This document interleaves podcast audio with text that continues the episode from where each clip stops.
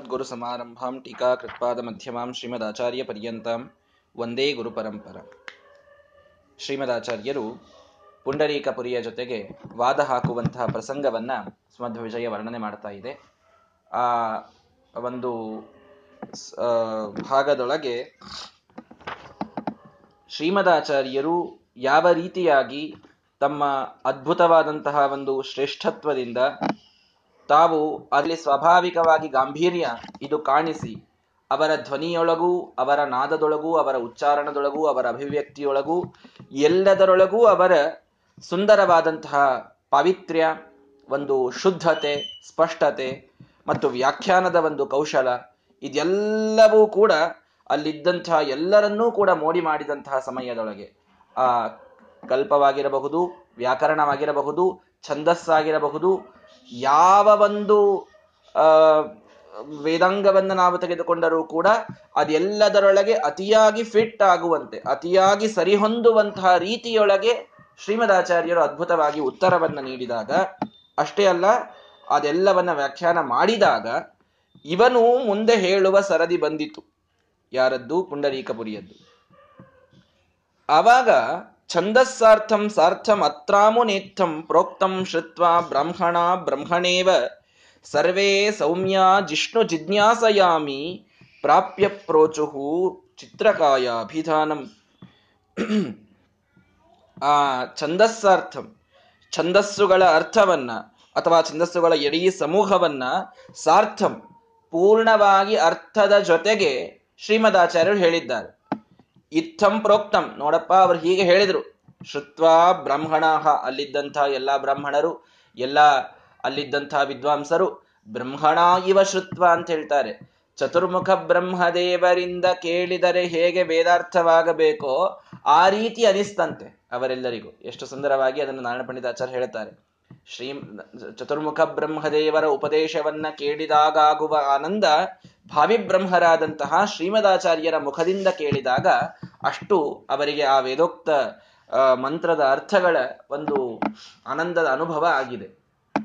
ಶ್ರೀಮದಾಚಾರ್ಯರು ಭಾವಿ ಬ್ರಹ್ಮರು ಇದರೊಳಗೆ ಸಂಶಯವೇ ಇಲ್ಲ. ಬ್ರಹ್ಮದೇವರ ಉಪದೇಶ ಎಷ್ಟು ಮಹತ್ವದ್ದು ಅಂತ ಎಲ್ಲರೂ ಅರ್ಥ ಮಾಡಿಕೊಳ್ಳಿ. ಬ್ರಹ್ಮದೇವರ ಒಂದು ಉಪದೇಶಕ್ಕೆ ಯಾಕ್ರೆ ಹೋಲಿಸ್ಬೇಕು? ಇನ್ಯಾವ ದೇವತೆಯ ಉಪದೇಶಕ್ಕೆ ಹೋಲಿಸಬಹುದಾಗಿತ್ತಲ್ಲ ಅಂತಂದ್ರೆ, ಬ್ರಹ್ಮದೇವರ ಒಂದು ಉಪದೇಶ ಒಬ್ಬ ಜೀವಿಯನ್ನ, ಸಾತ್ವಿಕ ಜೀವಿಯನ್ನ ಮೋಕ್ಷಕ್ಕೆ ಒಯ್ಯುವುದಷ್ಟ, ಅಷ್ಟು ಸಮರ್ಥವಾದಂತಹ ಉಪದೇಶ ಅದು. ಹಾಗೆಲ್ಲಿ ಬರ್ತದೆ ಅಂತ ಕೇಳಿದ್ರೆ, ಉಪನಿಷತ್ತು ಒಂದು ಮಾತು ಹೇಳ್ತದೆ ಏತಸ್ಮಾತ್ ಜೀವಗನಾತ್ ಪುರುಷ, ಪುರುಷಯಂ ಪುರುಷಮೀಕ್ಷತೆ ಅಂತ. ಸಯೇತಸ್ಮಾತ್ ಜೀವಘನಾತ್ ಪುರುಷಯಂ ಪುರುಷಮೀಕ್ಷತೆ ಅಂತೊಂದು ಮಾತು ಉಪನಿಷತ್ತಿನೊಳಗೆ ಬರ್ತದೆ. ಅದರ ಅರ್ಥ ಏನು? ಮೊದಲು ಹೇಳಿದ್ದೇನೆ, ಆ, ವೈಕುಂಠದ ದಂಡೆಯೊಳಗೆ ಎಲ್ಲ ಸಾತ್ವಿಕ ಜೀವರಾಶಿಗಳು ಕುಳಿತುಕೊಳ್ತಾರಂತೆ. ಈ ಕಡೆಗೆ, ಆ ಕಡೆಗೆ ಹೋದರೆ ವೈಕುಂಠ, ಮಧ್ಯದೊಳಗೆ ವಿರಜಾ ನದಿ ಇರ್ತದೆ.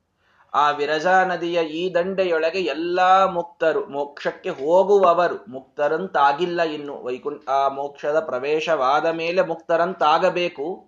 ಅದಕ್ಕೂ ಮೊದಲು ಎಲ್ಲ ಜೀವರಾಶಿಗಳು ಬ್ರಹ್ಮದೇವರನ್ನು ಹಿಡಿದುಕೊಂಡು. ಯಾಕೆಂದ್ರೆ ಪ್ರಳಯವಾಗು, ಪ್ರಳಯವಾದ ಮೇಲೆ ಪರಮಾತ್ಮ ಯಾರ ಯೋಗ್ಯತೆ ಪರಿಪೂರ್ಣವಾಗಿರ್ತದೆ ಅನ್ನುವುದನ್ನ ನೋಡಿ ಅವರನ್ನ ಮೋಕ್ಷಕ್ಕೆ ಕಳಿಸುವಂತಹ ಸಂದರ್ಭದೊಳಗೆ ಆ ಎಲ್ಲಾ ಜೀವರಾಶಿಗಳನ್ನು ನೀವಿನ ಮೋಕ್ಷಕ್ಕೆ ಹೋಗ್ರಿ ಅಂತ ಬ್ರಹ್ಮದೇವರ ಜೊತೆ ಕಳಿಸ್ತಾನ ಅವ್ರನ್ನ. ಬ್ರಹ್ಮದೇವರು ಅವಾಗೆ ಹೋಗ್ಬೇಕು. ಅವ್ರದೊಂದು ನೂರು ವರ್ಷ ಆಯುಷ್ಯ ಆದ್ಮೇಲೆ ಪ್ರಳಯ ಆಗಿರುತ್ತದೆ. ಅವರಿಗೂ ಇನ್ನ ಈಗ ಯಾವ ಬ್ರಹ್ಮದೇವರು ಇದ್ದಾರೆ ಅವ್ರಿಗೂ ಇನ್ನ ಮೋಕ್ಷ ಆಗಿರುವುದಿಲ್ಲ. ಹೀಗಾಗಿ ಅವರನ್ನು ಮುಂದೆ ಮಾಡ್ಕೊಂಡು ಎಲ್ಲ ದೇವತೆಗಳು, ಋಷಿಗಳು, ಗಂಧರ್ವರು, ರಾಜರು, ಮನುಷ್ಯೋತ್ತಮರು ಎಲ್ಲರೂ ಹೋಗ್ತಾರೆ. ಇನ್ನೇನು ಮೋಕ್ಷವನ್ನು ಪ್ರವೇಶ ಮಾಡಬೇಕು? ಅದರ ಮಧ್ಯದೊಳಗೆ ವಿರಜಾ ನದಿ. ಆ ವಿರಜಾ ನದಿಯ ಈ ಭಾಗದೊಳಗೆ, ಅಮುಕ್ತ ಸ್ಥಾನದೊಳಗೆ, ಇನ್ನು ಅಮುಕ್ತ ಸ್ಥಾನದೊಳಗಿದ್ದಾಗ ಅವರಿಗೆ ಲಿಂಗದೇಹ ಅಲ್ಲಿವರೆಗೆ ಇರುತ್ತದೆ. ನೋಡ್ರಿ, ವೈಕುಂಠದ ಅಮುಕ್ತ ಸ್ಥಾನದೊಳಗಿದ್ದಾಗೂ ಲಿಂಗದೇಹ ಇರುತ್ತದೆ ಇನ್ನು. ಸ್ವರೂಪ ದೇಹದ ಆವಿರ್ಭಾವ ಆಗಿರುವುದಿಲ್ಲ, ಇನ್ನೂ ಲಿಂಗದೇಹ ಭಂಗ ಆಗಿರುವುದಿಲ್ಲ. ಬ್ರಹ್ಮದೇವರು ಆಗ ಎಲ್ಲಾ ಮೋಕ್ಷಕ್ಕೆ ಹೋಗುವಂತಹ ಜೀವರಾಶಿಗಳು ಸಾತ್ವಿಕರನ್ನ ಕೂಡಿಸಿಕೊಂಡು ಉಪನ್ಯಾಸವನ್ನು ಮಾಡ್ತಾರಂತೆ. ಉಪನ್ಯಾಸವನ್ನು ಮಾಡ್ತಾರ ಅವರು. ಎಷ್ಟು ಅದ್ಭುತವಾಗಿ ಪರಮಾತ್ಮನ ಕಾರುಣ್ಯ ಏನ್ ಅದ್ಭುತವಾದ ಪರಮಾತ್ಮನ ಸಾಮರ್ಥ್ಯ ನಿಮ್ಮನ್ನ ಮೋಕ್ಷಕ್ಕೆ ಪರಮಾತ್ಮ ಕೈ ಕರೆದೊಯ್ತಾ ಇದ್ದಾನೆ ಅಂದ್ರೆ ಅವನ ಪ್ರಸಾದದ ಮಹತ್ವ ಏನು? ದೇವರ ಒಂದು ಸ್ವರೂಪ ಹೇಗೆ? ಎಲ್ಲವನ್ನ ಬ್ರಹ್ಮದೇವರು ಕುಳಿತು ಎಲ್ಲಾ ಜೀವರಾಶಿಗಳಿಗೆ ದೇವಾನು ದೇವತೆಗಳನ್ನ ಹಿಡಿದುಕೊಂಡು ಮನುಷ್ಯೋತ್ತಮರಿಗೆ ಎಲ್ಲರಿಗೂ ಅವರು ಕುಳಿತು ಉಪದೇಶವನ್ನು ಮಾಡ್ತಾರಂತೆ. ಆ ಉಪದೇಶದಿಂದಲೇ ಲಿಂಗದೇಹ ಪರಿಪೂರ್ಣ ಜರ್ಜರಿತವಾಗಿ ಹೋಗಿರುತ್ತದೆ. ಜರ್ಜರಿತವಾದಂತಹ ಲಿಂಗದೇಹ ವಿರಜಾ ನದಿಯೊಳಗೆ ಮುಳುಗಿ ಸ್ನಾನ ಮಾಡಿ ಮೋಕ್ಷಕ್ಕೆ ಹೋಗುವಾಗ ಆ ನದಿಯೊಳಗೆ ಅದು ಹೋಗಿಬಿಡುತ್ತದೆ. ಲಿಂಗದೇಹ ಭಂಗವಾಗ್ತದೆ. ಹೀಗೆ ಒಂದು ಮಹತ್ವವನ್ನು ನಮಗೆ ತಿಳಿಸ್ತಾರೆ. ಇನ್ನೂ ಕೆಲವು ಕಡೆ ವೈಶ್ವಾನರೇ ದ್ಯುನದ್ಯಾಂವ ಈ ರೀತಿ ಬೇರೆ ಬೇರೆ ಲೋಕಗಳಲ್ಲೂ ದೇಹ ಲಿಂಗ ದೇಹದ ಭಂಗವನ್ನ ಭಾಗವತ ನಮಗೆ ತಿಳಿಸಿಕೊಡ್ತದೆ. ಅಂತೂ ಪ್ರಧಾನವಾಗಿ ಇದು ಲಿಂಗದೇಹದ ಭಂಗವಾಗುವಂತಹ ಒಂದು ಪ್ರೊಸೀಜರ್ ಲಿಂಗದೇಹಂ ಭಂಗಂ ಪ್ರಾಪಯಿತ್ವ ಅಂತ ವ್ಯಾಸಗದ್ಯದೊಳಗೂ ಬರ್ತದೆ. ಹೀಗಾಗಿ ಎಲ್ಲಾ ಜೀವರಾಶಿಗಳಿಗೆ ಅದಕ್ಕೆ ನಮ್ಮ ಆಚಾರ್ಯರು ಎಕ್ಸಾಂಪಲ್ ಕೊಡ್ತಿರ್ತಾರೆ. ನೀವು, ಆ, ಪೂರ್ಣ, ಆ, ಆಲೂಗಡ್ಡೆಯ ಮೇಲಿನ ಸಿಪ್ಪೆ ಏನಿರ್ತದೆ ಅದು ಫುಲ್ಲು ಮೆತ್ತಗಾದಾಗ ನೀವು ಅದನ್ನು ನೀರಿನೊಳಗೆ ಹಾಕಿಬಿಟ್ರಿ ಅಂದ್ರೆ ಅದು ಸರಳವಾಗಿ ಕಿತ್ತು ಬಂದು ಅಂತ. ಹಾಗೆ ಅದು ಕುಕ್ಕರ್ನಲ್ಲಿಟ್ಟು ಬಾಯ್ಲ್ ಮಾಡಿದಾಗ ಪೂರ್ಣ ಅದು ಮೆತ್ತಗಾಗಿ ಹೋಗಿರುತ್ತದೆ. ಅದನ್ನ ನೀರಿನಲ್ಲಿ ಹಾಕಿದ್ರೆ ಸಾಕು, ಅದು ಸರಳವಾಗಿ ಕಿತ್ತಿ ಬರುತ್ತದೆ ಆ ರೀತಿಯೊಳಗೆ ಬ್ರಹ್ಮದೇವರ ಉಪದೇಶದಿಂದ ಲಿಂಗದೇಹ ಇದು ಪೂರ್ಣ ಮೆತ್ತಗಾಗಿ ಜರ್ಜರಿತವಾಗಿ ಹೋಗ್ಬಿಟ್ಟಿರ್ತದಂತೆ. ಅಷ್ಟು ಉಪದೇಶ ಮಾಡ್ತಾರೆ. ಎಲ್ಲಾ ಕೂತಂಥವರ ಕಣ್ಣಲ್ಲಿ ನೀರು ಬರಬೇಕು. ಅಂದ್ರೆ ಅಷ್ಟವರ ಭಾವನೆಯೊಳಗೆ ಮುಳುಗು ಹೋಗ್ಬೇಕು. ಸ ಏತಸ್ಮಾತ್ ಜೀವ ಘನಾತ್ ಜೀವರಲ್ಲಿ ಉತ್ತಮರಾದವರು. ಅಂತಹ ಜೀವಘನಾತ್ ಅವರು ಮಾಡುವಂತಹ ಬ್ರಹ್ಮದೇವರ ಮಾಡುವಂತಹ ಉಪನ್ಯಾಸದಿಂದ ಪುರುಷಯಂ ಪುರುಷ ಮೀಕ್ಷತೆ ಮೋಕ್ಷದೊಳಗಿರುವ ಪುರುಷನನ್ನ ಎಲ್ಲರೂ ನೋಡ್ಲಿಕ್ಕೆ ಹೊರಡ್ತಾರೆ ಅಂತ ಉಪನಿಷತ್ತು ಹೇಳುತ್ತದೆ. ಹೀಗಾಗಿ ವಿರಜಾ ನದಿಯ ಸ್ನಾನ ಮಾಡಿದ ತಕ್ಷಣದೊಳಗೆ ಲಿಂಗದೇಹ ಕಳಚಿ ಬೀಳುತ್ತದೆ. ತಮ್ಮ ಸ್ವರೂಪ ದೇಹದಿಂದ ಎಲ್ಲರೂ ಕೂಡ ಮೋಕ್ಷಕ್ಕೆ ತೆರಳುತ್ತಾರೆ.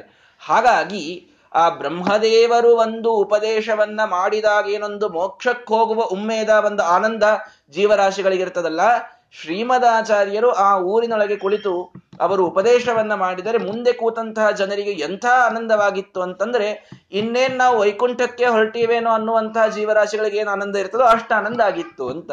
ಅಂದ್ರೆ ಬ್ರಹ್ಮದೇವರಿಗೆ ಶ್ರೀಮದಾಚಾರ್ಯರು ಅವರು ಈಕ್ವಲ್ ಆಗಿ ಯೋಗ್ಯತೆಯನ್ನ ಹೊಂದಿದಂಥವರು, ಭಾವಿಬ್ರಹ್ಮರು ಅನ್ನುವಂತಹ ದ್ಯೋತನವನ್ನ ಮಾಡಲಿಕ್ಕೆ ಆ ಒಂದು ದೃಷ್ಟಾಂತವನ್ನ ನಾರಾಯಣ ಪಂಡಿತಾಚಾರ್ಯರು ನಮಗೆ ಕೊಡ್ತಾರೆ.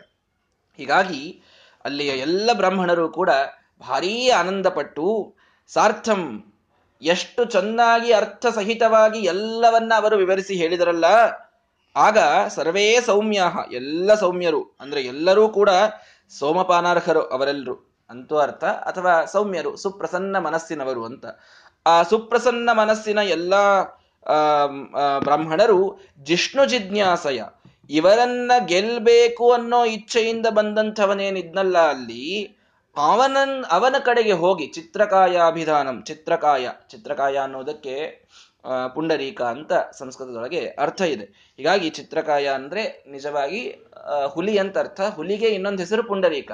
ಹೀಗಾಗಿ ಚಿತ್ರಕಾಯ ಅನ್ನೋದಕ್ಕೆ ಪುಂಡರೀಕ ಅಂತ ಹೀಗೆ ಹೇಳಿದ್ದವರು. ಈ ಚಿತ್ರಕಾಯಾಭಿಧಾನಂ, ಪುಂಡರೀಕ ಅನ್ನುವಂತಹ ಹೆಸರಿನ ಆ ವಾದಿಯ ಕಡೆಗೆ, ಆ ಯತಿಯ ಕಡೆಗೆ ಎಲ್ಲರೂ ತೆರಳುತ್ತಾರೆ. ನಿಮ್ಮ ಅಭಿಪ್ರಾಯ ಏನಿದೆ ಹೇಳಿ. ಅವರೆಲ್ಲ ತಮ್ಮ ಅರ್ಥ ಸಹಿತವಾಗಿ ತಾವು ವೇದವನ್ನ ಹೇಳಿಯಾಯಿತು. ಇದಾದ ಮೇಲೆ ನಿಮ್ಮದನ್ನ ನೀವು ಹೇಳಬೇಕು. ಅವರು ಹೇಳಿದ್ದಕ್ಕಿಂತ ಸರಿಯಾದದ್ದನ್ನ, ಉತ್ತಮವಾದದ್ದನ್ನ ನೀವು ನಮಗೆ ತಿಳಿಸಿಕೊಡಬೇಕು. ಇಲ್ಲದಿದ್ರೆ ನೀವು ಸೋತಂತೆ. ಹಾಗಾಗಿ ನೀವು ಹೇಳಿ. ನೋಡಿಪ್ಪ, ಆಗ ಸಭಿಕರೇ ಪರೀಕ್ಷಕರ ಲೆವೆಲ್ನಲ್ಲಿ ಇರ್ತಿದ್ರು. ಇದು ಬಹಳ ವಿಚಿತ್ರ. ಈಗ ಸುಮ್ಮನೆ ಅವ್ರೇನ್ ಹೇಳ್ತಾರೋ ಕೇಳ್ಕೊಂಡು ಬರೋದು ಅಂತ ಇಷ್ಟಿರ್ತದಷ್ಟೇ ಸಭಿಕರಿಗೆ, ಸಭಿಕರೊಳಗೆ ಯಾರಿಗೂ ಕೂಡ ಪರೀಕ್ಷಕರ ಒಂದು ಸ್ಟೇಟಸ್ ಇರೋದಿಲ್ಲ. ಅಥವಾ ಅಷ್ಟು ಸಾಮರ್ಥ್ಯವೂ ಇರುವುದಿಲ್ಲ. ಆಗ ಪ್ರತಿಯೊಬ್ಬ ಸಭಿಕ ಶ್ರೀಮದಾಚಾರ್ಯರ ಅದ್ಭುತವಾದಂತಹ ಆ ಪ್ರವಚನವನ್ನ ಕೇಳಿದ ಮೇಲೆ ನಿಮ್ಮ ಅಭಿಪ್ರಾಯ ಏನು ಅಂತ ತಾವೇ ಹೋಗಿಬಿಟ್ರಲ್ಲಿ ನೀವು ಹೇಳ್ರಿ ಅಂತ ಪುಂಡರೀಕ ಮುನಿಯ ಮುಂದೆ ಹೋಗಿ ಕೂತ್ರು. ಅವ್ರಿಗೆ ಹೇಳ್ತಾರೆ ನೋಡ್ರಿ, ಪ್ರಾಜ್ಯ ಪ್ರಜ್ಞ ಪ್ರಾಜ್ಯಯ ಪ್ರಜ್ಞಯಾಸೌ ಹಂತಾವೋಚನ್ ಮಂತ್ರವರ್ಣಾಭಿಧೇಯಂ ತತ್ ಪ್ರತ್ಯರ್ಥಿ ಪ್ರಾರ್ಥ್ಯತೆ ವಕ್ತುಮೇ ತತ್ ಪ್ರಾಜ್ಞ ಅಸ್ಮಾಭಿ ಶ್ರೋತುಕಾಮೈಹಿ ಭವಾಂಶ್ಚ. ನೋಡಿ ನಾವು ಕೇಳಲಿಕ್ಕೆ ಅಂತ ಬಂದೇವೆ. ಪ್ರಾಜ್ಯ ಪ್ರಜ್ಞರು, ಪ್ರಾಜ್ಯ ಪೂರ್ಣ. ಪೂರ್ಣ ಪ್ರಜ್ಞರು ತಮ್ಮ ಸಂಪೂರ್ಣವಾದ ಪ್ರಜ್ಞೆಯಿಂದ ಮಂತ್ರವರ್ಣಗಳ ಪರಿಪೂರ್ಣವಾದಂತಹ ಅರ್ಥವನ್ನ ಚೆನ್ನಾಗಿ ಬಿಡಿಸಿ ಬಿಡಿಸಿ ಬಿಡಿಸಿ ವಿವರಿಸಿ ಬಿಟ್ಟಿದ್ದಾರೆ. ತತ್ಪ್ರತ್ಯರ್ಥಿ, ಅವರ ಪ್ರತ್ಯರ್ಥಿಯಾಗಿ ನೀವು ಬಂದವರು, ಅವರನ್ನು ವಾದ ಹಾಕಿ ಸೋಲಿಸಬೇಕು ಅಂತ ನೀವು ಬಂದವರು. ಆದ್ದರಿಂದ ಹೇ ಪ್ರಾಜ್ಞಾ, ಹೇ ವಿದ್ವಾಂಸರೇ, ಹೇ ಪುಂಡರೀಕಪುರಿಗಳೇ, ನಿಮಗೆ ಭವಾನ್, ನಾವು ನಿಮಗೆ ಪ್ರಾರ್ಥನೆಯನ್ನು ಮಾಡ್ತೀವಿ. ನೀವು ಆ ಶ್ರೀಮದಾಚಾರ್ಯರು ಹೇಳಿದಂತಹ ಉಪನಿಷತ್ತಿನ ಅರ್ಥವನ್ನ ಅವರಿಗಿಂತಲೂ ಚೆನ್ನಾಗಿ ಯುಕ್ತಿಯುಕ್ತವಾಗಿ ಹೇಳಬಲ್ಲಿರಾ? ಹೇಳಿ ಅಂತ ಎಲ್ಲಾ ಸಭಿಕರು ಹೋಗಿ ಅವರಿಗೆ ಪ್ರಶ್ನೆಯನ್ನು ಮಾಡ್ತಾರೆ. ಪ್ರಶ್ನೆಯನ್ನು ಮಾಡಿದರೆ, ಇತ್ಯುಕ್ತ ತೈಹಿ ಏಷ ವಿಸ್ತಾರಿ ಬುದ್ಧೇ ಪ್ರಾಪ್ತು ಸಾಮ್ಯಂ ಸಂಪ್ರವೃತ್ತೋ ದುರಾತ್ಮ ಹಾಸ್ಯೋತ್ರಾಭೂತ್ ವಾಸುದೇವ ಪ್ರಭಾರ್ಥಿ ಯದ್ವತ್ ಪೂರ್ವಂ ಪೌಂಡ್ರಕೋ ವಾಸುದೇವ ಅಂತ ಹೇಳ್ತಾರೆ. ಅಂದ್ರೆ ಈ ರೀತಿ ಅವರೆಲ್ಲರೂ ಬಂದು ಕೇಳಿದಾಗ, ವಿಸ್ತಾರಿ ಬುದ್ಧೇಹೆ, ಪೂರ್ಣ ಪ್ರಜ್ಞರ ಸಾಮ್ಯಂ ಪ್ರಾಪ್ತುಂ ಸಂಪ್ರವೃತ್ತ. ನಾನು ಪೂರ್ಣಪ್ರಜ್ಞರಿಗೆ ಈಕ್ವಲ್ ಆಗಿ ವಿದ್ವಾಂಸನಾಗಿದ್ದೇನೆ, ಅವರಷ್ಟೇ ನನಗೂ ಬುದ್ಧಿ ಇದೆ, ಅವರಷ್ಟೇ ನನಗೆ ಪ್ರಮಾಣಗಳ ಬಲ ಇದೆ, ಅವರಷ್ಟು ಅದ್ಭುತವಾಗಿ ನಾನು ಉಪನ್ಯಾಸ ಮಾಡ್ತೇನೆ ಅಂತ ಹೇಳಲಿಕ್ಕೆ ಪ್ರವೃತ್ತನಾದಂತಹ ದುರಾತ್ಮ ಅಂತಹ ತನಗೆ ಯಾವುದು ಅಸಾಧ್ಯವೋ ಅದನ್ನು ನಾನು ಸಾಧಿಸಿ ತೋರಿಸ್ತೇನೆ ಅಂತ ಹೊಂಟಂತಹವನು ಇವನು. ಅಂತಹ ದುರಾತ್ಮ ಅವನಿಗೆ ಎಲ್ಲರೂ ಹೋಗಿ ಕೇಳಿದರೆ ಅವನ ಬಾಯಿಯಿಂದ ಬರುವ ಮಾತುಗಳೆಲ್ಲದರೊಳಗೆ ಅವನು, ಹಾಸ್ಯೋ ಅತ್ರ ಭೂತ್. ಎಲ್ಲರಲ್ಲಿ ಹಾಸ್ಯಾಸ್ಪದನಾಗಿ ಹೋಗಿದ್ದಾನೆ. ಅವನು ಮಾತಾಡುವುದು ಎಲ್ಲರಿಗೂ ಹಾಸ್ಯ ಎನಿಸಿಬಿಟ್ಟಿದೆ. ಶ್ರೀಮದಾಚಾರ್ಯರ ಗಾಂಭೀರ್ಯಲ್ಲಿ ಅವರು ಮಾಡಿದಂತಹ ಅರ್ಥಗಳ ಒಂದು ಅದ್ಭುತತೆಯಲ್ಲಿ ಇವನು ಮಾತಾಡಿದರೆ ಹಾಸ್ಯಾಸ್ಪದವಾಗಲಿಕ್ಕೆ ಪ್ರಾರಂಭವಾಗಿದೆ. ಅಷ್ಟು ನೆಗ್ಲೆಕ್ಟ್ ಮಾಡುವಷ್ಟರ ಮಟ್ಟಿಗೆ ಅವನ ವಿದ್ವಾ, ವಿದ್ವತ್ತು ಇದು ಶ್ರೀಮದಾಚಾರ್ಯರ ಮುಂದೆ ಕಡಿಮೆ ಇದೆ. ಹೇಗಾಯ್ತದು ಅಂತಂದ್ರೆ, ವಾಸುದೇವ ಪ್ರಭಾರ್ಥಿ ಪೌಂಡ್ರಕೋ ವಾಸುದೇವ ಹಿಂದೆ ದ್ವಾಪರ ಯುಗದೊಳಗೆ ವಸುದೇವನಿಗೆ ಹದಿಮೂರು ಜನ ಹೆಂಡಂದಿರಿದ್ದಾರೆ. ನಮಗೆ ದೇವಕಿ, ರೋಹಿಣಿ ಇಬ್ಬರು ಗೊತ್ತಷ್ಟೇ. ಹದಿಮೂರು ಜನ ಹೆಂಡಂದಿರಿದ್ದಾರೆ. ಅವನು ಕಶ್ಯಪರ ಅವತಾರ ಅವನು. ಕಶ್ಯಪರ ಅವತಾರ ವಸುದೇವ. ಹೀಗಾಗಿ ಕಶ್ಯಪರಿಗೆ ಹದಿಮೂರು ಜನ ಹೆಂಡಂದಿರು. ಆ ಹದಿಮೂರು ಜನ ಹೆಂಡಂದಿರು ಒಂದೊಂದೊಂದೊಂದಾಗಿ ಹುಟ್ಟಿರ್ತಾರೆ ಅದಿತಿ ದೇವಿ ದೇವಕಿಯಾಗಿ ಹುಟ್ಟಿದ್ದಾಳಷ್ಟೇ. ಅಲ್ಲಿ ದಿತಿ ಇದ್ದಾಳೆ, ಧನು ಇದ್ದಾಳೆ ಇವರೆಲ್ಲರೂ ಇದ್ದಾರಲ್ಲಿ. ಮತ್ತು ರೋಹಿಣಿ ಇದ್ದಾಳೆ. ಹೀಗೆ ಎಲ್ಲಾ ಅನೇಕ ಜನ ವಿ ಆ, ಕಶ್ಯಪರ ಪತ್ನಿಯರು ಬೇರೆ ಬೇರೆ ಹೆಸರಿನಿಂದ ದ್ವಾಪರಯುಗದೊಳಗೆ ಹುಟ್ಟಿರ್ತಾರೆ. ಹುಟ್ಟಿದಾಗ ಅದರಲ್ಲಿ ದಿತಿ, ಧನು ಇವರೆಲ್ಲರ ಸಂತಾನ ಇವರು ರಾಕ್ಷಸರಾಗಿ ಹುಟ್ಟಬೇಕಲ್ಲ ಇವರು, ಸ್ವಾಭಾವಿಕವಾಗಿ. ಹೀಗಾಗಿ ಅವ್ರು ಹುಟ್ಟಿದಾಗ ಅಲ್ಲೇನಾಗಿರ್ತದೆ? ಪೌಂಡ್ರಕ ವಾಸುದೇವ ಅಂತ ಒಬ್ಬನು ಹುಟ್ಟುತ್ತಾನೆ. ಅವನು ವಾಸುದೇವನೇ. ವಾಸುದೇವ ಅಂದ್ರೆ ವಸುದೇವನ ಮಗನೇ ಅವನು. ಕೃಷ್ಣನೂ ವಾಸುದೇವ, ಇವನೂ ವಾಸುದೇವ. ಮತ್ತು ಧನುವಿನ ಮಗನಾಗಿ ಆ ಕೊಲ್ಹಾಪುರದ ಶೃಗಾಲ ವಾಸುದೇವ ಅಂತ ಹುಟ್ಟುತ್ತಾನೆ. ಅವರಿಬ್ರು, ಅಂದ್ರೆ ಕೃಷ್ಣನಿಗೆ ಮಲತಾಯಿಯ ಮಕ್ಕಳೇ ಅವರಿಬ್ರು ಕೂಡ. ವಸುದೇವನ ಇನ್ನೊಂದು ಹೆಂಡತಿಯ ಒಂದು ಸಂತಾನ ಅವರಿಲ್ಲ. ಆ ಪೌಂಡ್ರಕ ವಾಸುದೇವ ಏನಿರ್ತಾನೆ ಅಂತಂದ್ರೆ, ನಾನೂ ಒಟ್ಟೆ ಕೃಷ್ಣನಂಗಿದ್ದೇನೆ ಅಂತ ಅವನಿಗೆ ಹೇಳೋದಿರ್ತದೆ ಒಟ್ಟು. ನಾನು ಕೃಷ್ಣನೇ ನಾನೂ ವಾಸುದೇವನೇ, ನಾನೂ ವಸುದೇವನಿಂದೇ ಹುಟ್ಟಿದ್ದು, ನನಗೂ ಅವನಷ್ಟೇ ಸೌಂದರ್ಯವಿದೆ, ಅವನಷ್ಟೇ ಮತ್ತೆ ಗುಣಗಳಿವೆ, ಸಾಮರ್ಥ್ಯ ಇದೆ ಅಂತೆಲ್ಲ ತಾನು ಅವನ ಜನರಿಗೆ ಹೇಳಿಸ್ಕೊಂಡು ಹಿಂದೊಂದೆರಡು ಕೈ ಮಾಡಿಸ್ಕೊಂಡಿರ್ತಾನ್ರಿ ಶಂಖಾಚಕ್ರದ್ದು. ಅವನು ಹಿಡ್ಕೊಂಡು ಅಡ್ಡಾಡ್ತಿರ್ತಾನಂತೆ. ಯಾಕೆ ಕೃಷ್ಣನಂಗೆ ಅನಿಸ್ಬೇಕು ಅಂತ. ಆಗ ಸ್ವಾಭಾವಿಕವಾಗಿ ಕೃಷ್ಣ ಪರಮಾತ್ಮ ತಾನು ಕೈಯೊಳಗೆ ಶಂಖಚಕ್ರ ಹಿಡಿದುಕೊಂಡು ಅಡ್ಡಾಡಿದಾಗ ಏನೊಂದು ಆನಂದ ಎಲ್ಲರಿಗೂ ಆಗ್ತಿತ್ತು, ಇವನು ಆರ್ಟಿಫಿಷಿಯಲ್ ಆಗಿ ಶಂಖಾಚಕ್ರ ಹಿಡ್ಕೊಂಡಿದ್ದನ್ನು ನೋಡಿ ಎಲ್ಲರೊಳಗೆ ಹಾಸ್ಯಾಸ್ಪದ ಆಗಿ ಹೋಗ್ತಾನೆ. ಈಗ ಭಾರಿ ಸಿಟ್ಟು ಬರ್ತದೆ, ದೊಡ್ಡ ಯುದ್ಧ ಆಗ್ತದೆ. ಆ ಪೌಂಡ್ರಕ ವಾಸುದೇವನನ್ನು ಕೃಷ್ಣ ಪರಮಾತ್ಮ ಸಂಹಾರ ಮಾಡ್ತಾನೆ, ಶೃಗಾಲ ವಾಸುದೇವನನ್ನು ಕೃಷ್ಣ ಪರಮಾತ್ಮ ಸಂಹಾರ ಮಾಡ್ತಾನೆ. ಹೀಗಾಗಿ ಆ ಪೌಂಡ್ರಕ ವಾಸುದೇವ, ನಾನೂ ಕೂಡ ವಾಸುದೇವನ ಶ್ರೀಕೃಷ್ಣ ಪರಮಾತ್ಮನ ಸಾಮ್ಯವನ್ನೇ ಹೊಂದಿದವ ಅಂತ ಹೇಳಲಿಕ್ಕೆ ಹೊರಟಂಥವನು ಹೇಗೆ ಎಲ್ಲರಲ್ಲಿ ಹಾಸ್ಯಾಸ್ಪದನಾದನೋ ಹಾಗೆ ಶ್ರೀಮದಾಚಾರ್ಯರ ಸಾಮರ್ಥ್ಯ, ಅವರ ಒಂದು ಕೀರ್ತಿ ಇದು ನನಗೂ ಇದೆ, ನನಗೂ ಬೇಕು ಅಂತ ಹೊಂಟಂತಹ ಪುಂಡರೀಕಪುರಿಯು ಕೂಡ ಎಲ್ಲರ ಮಧ್ಯದೊಳಗೆ ಹಾಸ್ಯಾಸ್ಪದನಾಗಿ ಹೋಗ್ತಾನೆ. ಆದ್ದರಿಂದಲೇನೆ ಮಹಾತ್ಮರ ಜೊತೆಗೆ ಸ್ಪರ್ಧೆ ಇದು ಸರ್ವಥಾ ಸರಿಯಲ್ಲ. ಅಥವಾ ಅದರೊಳಗು ತಾತ್ವಿಕವಾಗಿ ನಾವು ನೋಡುವುದಾದರೆ ಪರಮಾತ್ಮನೊಂದಿಗೆ ನಾವು ಸಮಾನರು ಅಂತ ಹೇಳಿಕೊಳ್ಳುವಂತಹ ಬುದ್ಧಿ ಇದು ಬಹಳ ಉಪೇಕ್ಷಣೀಯವಾದದ್ದು ಶ್ರೀಕೃಷ್ಣ ಪರಮಾತ್ಮ ಸರ್ವಥಾ ಇದನ್ನು ಅಂಗೀಕಾರ ಮಾಡಿಲ್ಲ. ಎಲ್ಲರೂ ಜೀವರಾಶಿಗಳು ಪರಮಾತ್ಮನೊಂದಿಗೆ ಸಮಾನರೇ ಆಗಿದ್ರೆ, ವಿಚಾರ ಮಾಡಿ, ಪೌಂಡ್ರಕ ವಾಸುದೇವ, ನಾನು ದೇವರಿಗೆ ಸಮಾನ ಅಂತ ಹೇಳಿದಾಗ ಕೃಷ್ಣ ಪರಮಾತ್ಮ ಹೌದು, ಎಲ್ಲಾ ಜೀವಿಗಳು ನನಗೆ ಸಮಾನರೇ ಆಗಿದ್ದಾರೆ ಅಂತ ಸುಮ್ಮನೆ ಕೂಡ್ತಿದ್ನೇನೋ, ತಾತ್ವಿಕವಾಗಿ ನಾವು ವಿಚಾರ ಮಾಡಿದರೆ. ಅಲ್ಲಿ ಯಾರು ನನಗೆ ಸಮಾನ ಅಂತ ಹೇಳ್ತಾರೆ ಅವರನ್ನು ನಾನು ಕೊಂದು ಹಾಕ್ತೇನೆ ಅನ್ನುವಂತಹ ಸಂದೇಶವನ್ನು ಕೊಡಲಿಕ್ಕೇನೆ ಪರಮಾತ್ಮ ಪೌಂಡ್ರಕ ವಾಸುದೇವನ ಸಂಹಾರವನ್ನು ಮಾಡಿದ್ದಾನೆ. ಅಂದ ಮೇಲೆ ಸಾಮ್ಯ ತತ್ವವನ್ನ ದೇವರು ಎಲ್ಲಿಯೂ ಒಪ್ಪಿಲ್ಲ. ಎಲ್ಲಿಯೂ ಒಪ್ಪಿಲ್ಲ ಅದನ್ನ.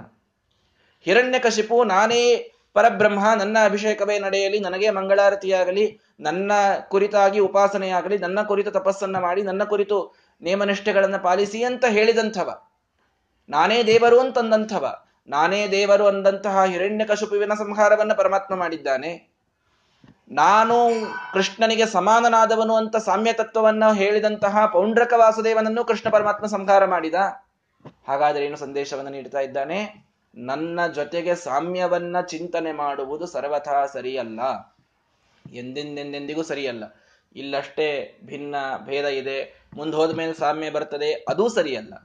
ಇಲ್ಲೇ ಸಾಮ್ಯದಿಂದಲೇ ಇರ್ತೇವೆ. ಅದೂ ಸರಿಯಲ್ಲ. ಯಾವಾಗಲೂ ಕೂಡ ಹಿಂದೆ ಮುಂದೆ ಎಂದೆಂದಿಗೂ ಶ್ರೀ ಗೋವಿಂದಗೆ ಸರಿ ಮಿಗಿಲಿಲ್ಲೆಂತೆಂಬುದೇ ಫಲವಿದು ಬಾಳ್ದುದಕ್ಕೆ ಅಂತ ದಾಸರು ಹೇಳ್ತಾರಲ್ಲ. ಹಾಗಾಗಿ ಈಗಾಗಲಿ ಮುಂದಾಗಲಿ ಯಾವಾಗೇ ಆಗಲಿ ಗೋವಿಂದಗೆ ಸರಿಯಾದವರು ಮಿಗಿಲಾದವರು, ಅವನಿಗೆ ಸಮ್, ಸಮಾನರಾದವರು ಅವನಿಗೆ ಅಧಿಕರಾದವರು. ಎಂದಿಗೂ ಯಾರೂ ಇರಲಿಕ್ಕೆ ಸಾಧ್ಯವಿಲ್ಲ. ಇದನ್ನೇ ನಾವು ತತ್ವವಾಗಿ ಅರ್ಥ ಮಾಡಿಕೊಳ್ಳಬೇಕು. ಹೇಗೆ ಶ್ರೀಮ, ಹೇಗೆ ಆ ಪರಮಾತ್ಮನಿಗೆ ಸರಿ ಮಿಗಿಲ, ಮಿಗಿಲಿದ್ದವರು ಯಾರಿಲ್ಲ ಅಂತ ಹೇಳ್ತೇವೋ ಹಾಗೆ ಜೀವೋತ್ತಮರಾದ ವಾಯುದೇವರಿಗೂ ಕೂಡ ಯಾವ ಜೀವರಾಶಿಗಳಲ್ಲಿ ಪ್ರವಿಷ್ಟರಾದವರು ಅವರಿಗೆ ಸಮಾನರಾಗಿ ಇರಲಿಕ್ಕೆ ಸಾಧ್ಯವಿಲ್ಲ. ಸರ್ವಥಾ ಸಾಧ್ಯವಿಲ್ಲ. ಆ ಪೌಂಡ್ರಕ ವಾಸುದೇವನಂತೆ ಈ ಪುಂಡರೀಕಪುರಿ ಎಲ್ಲರಲ್ಲಿ ಹಾಸ್ಯಾಸ್ಪದನಾಗಿ ತಾನು ಹೋಗಿದ್ದಾನೆ.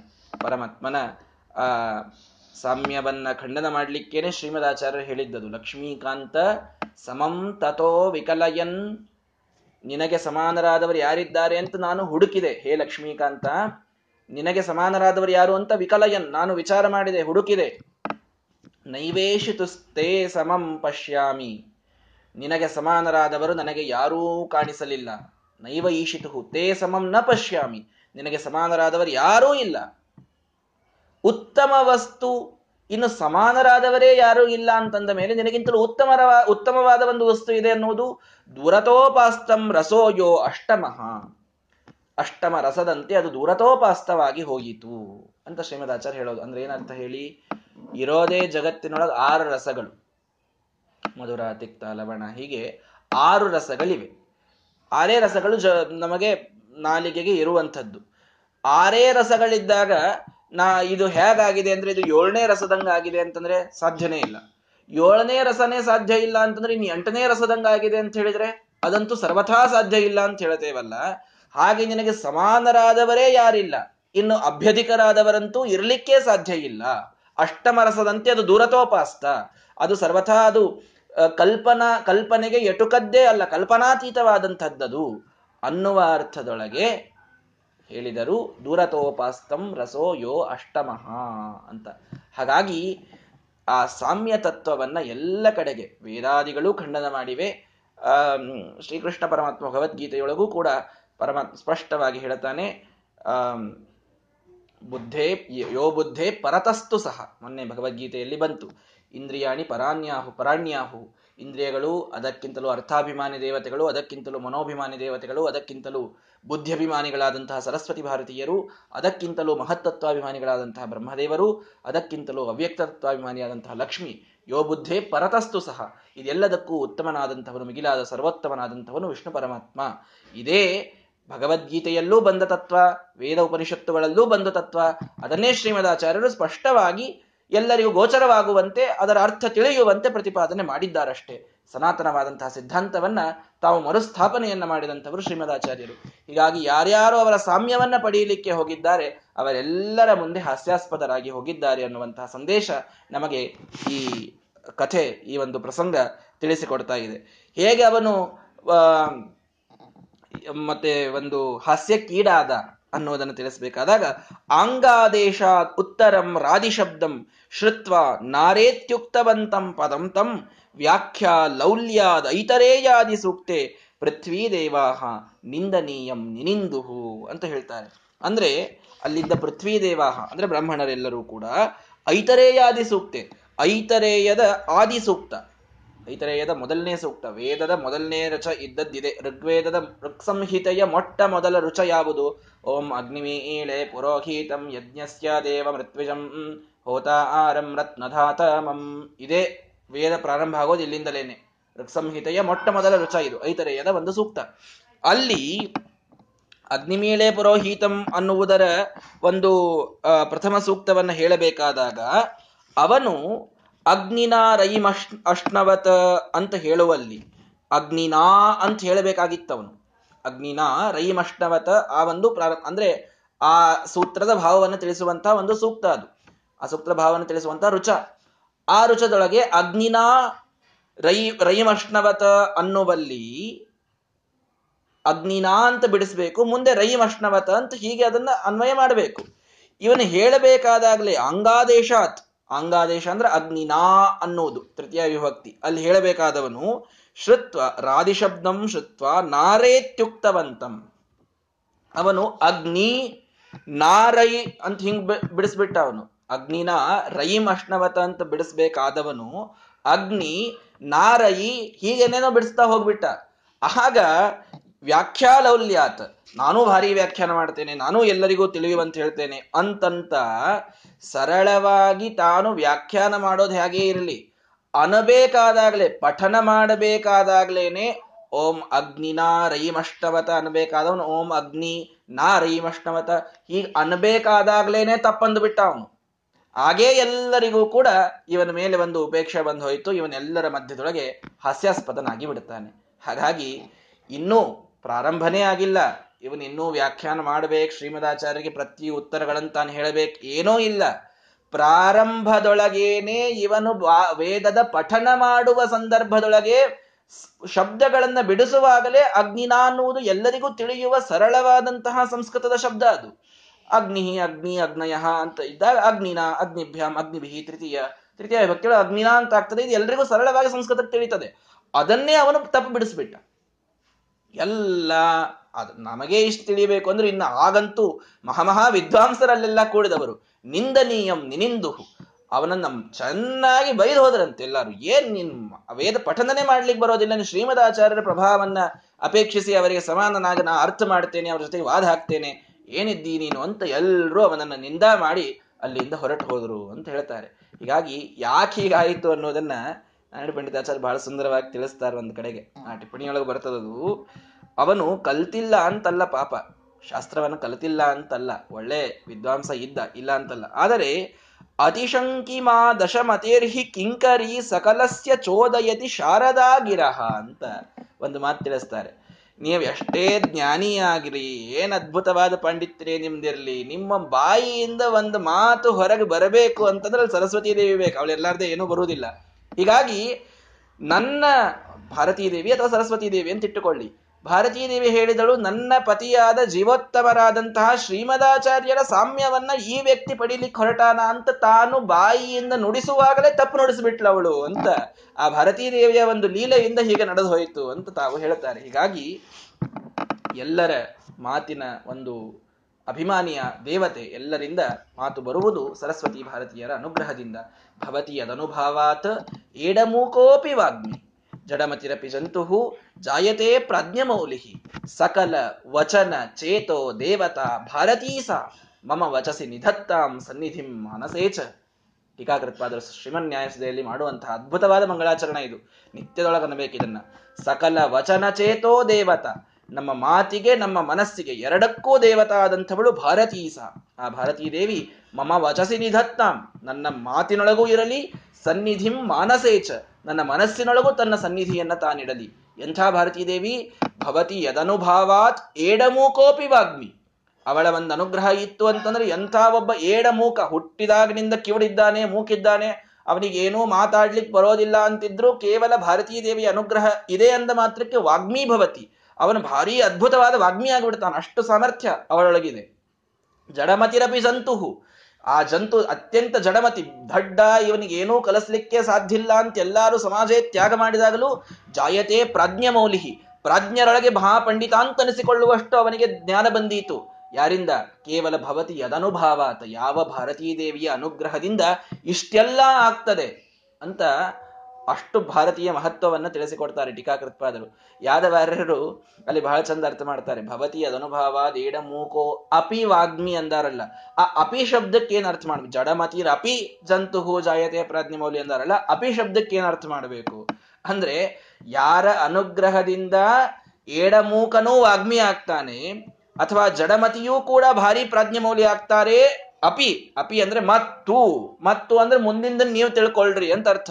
ಯಾರ ಅನುಗ್ರಹ ಇಲ್ಲದೆ ಇದ್ದರೆ, ಯಾರ ಒಂದು ಅವಗ್ರಹಕ್ಕೆ ಪಾತ್ರರಾದರೆ ಎಂಥ ಪ್ರಾಜ್ಞನೂ ಜಡಮತಿಯಾಗಿ ಬಿಡ್ತಾನೆ ಎಂಥ ವಾಗ್ಮಿಯೂ ಏಡಮುಖನಾಗಿ ಹೋಗ್ತಾನೆ, ಅಂತೂ ಆ ಅಪಿ ಶಬ್ದಕ್ಕೆ ಅರ್ಥ ಮಾಡ್ಕೊಳ್ರಿ ಅಂತ ಯಾದವಾದ್ರು ಹೇಳ್ತಾರೆ. ಅಂದ್ರೆ, ಅವಳ ಅನುಗ್ರಹ ಎಷ್ಟು ಎಷ್ಟು ನಮ್ಮನ್ನ ಮೇಲೆ ಬೈಲಿಕ್ಕೆ ಸಾಧ್ಯ ಇದೆಯೋ, ಅವಳ ಅವಗ್ರಹ ನಮ್ಮನ್ನ ಅಷ್ಟೇ ಕೆಳಗೆ ಬೀಳಿಸ್ಲಿಕ್ಕೆ ಸಾಧ್ಯ ಇದೆ. ಅಷ್ಟು ಶಾಪಾನುಗ್ರಹ ಸಮರ್ಥಳು ಭಾರತೀ ದೇವಿ ಹೀಗಾಗಿ ನನ್ನ ಪತಿಯಾದಂತಹ ಮಹಾ ಜೀವೋತ್ತಮರಾದಂತಹ ಶ್ರೀಮದಾಚಾರ್ಯರು ಸಾಮ್ಯವನ್ನ ಬಯಸಿದ್ದಾನೆ ಅನ್ನೋದೇ ತಿಳಿದ ತಕ್ಷಣ ಅವಳು ತನ್ನ ಆ ಒಂದು ಅಭಿಮನ್ಯಮಾನವಾದ ನಾಲಿಗೆಯ ಮೇಲೆ ತಪ್ಪು ಶಬ್ದಗಳು ಬರುವಂತೆ ಮಾಡಿ ಇವನು ಅನಬೇಕಾದಾಗಲೇ ಅದು ಪಠಣ ಅದು ತಪ್ಪಾಗುವಂತೆ ಮಾಡಿ ಎಲ್ಲರಲ್ಲಿ ಅವನನ್ನು ಹಾಸ್ಯಾಸ್ಪದಗೊಳಿಸಿದ್ದಾಳೆ ಭಾರತೀ ದೇವಿ.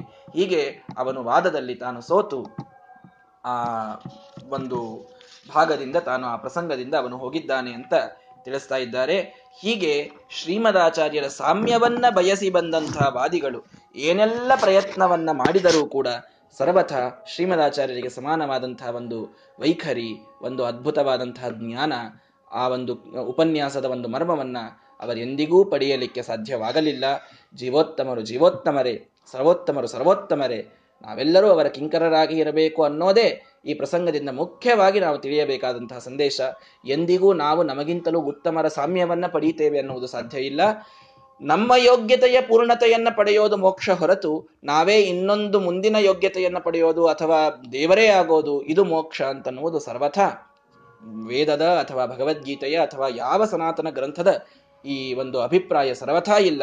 ಶ್ರೀಮದಾಚಾರ್ಯರು ನಮ್ಮನ್ನ ಇದ್ದದ್ದನ್ನು ಇದ್ದಂತೆ ವಾಸ್ತವವಾಗಿ ತಿಳಿಸಿಕೊಟ್ಟಿದ್ದಾರೆ ಅನ್ನುವುದು ಈ ಪ್ರಸಂಗದಲ್ಲಿ ನಾವು ತಿಳಿಯಬೇಕಾದ ಸಂದೇಶವಾಗಿದೆ. ಮುಂದಿನ ಶ್ಲೋಕವನ್ನು ನಾಳೆಯ ದಿನ ಹೇಳ್ತೇನೆ. ಶ್ರೀ ಕೃಷ್ಣಾರ್ಪಣ ಮಸ್ತು ಹರಯೇ ನಮಃ.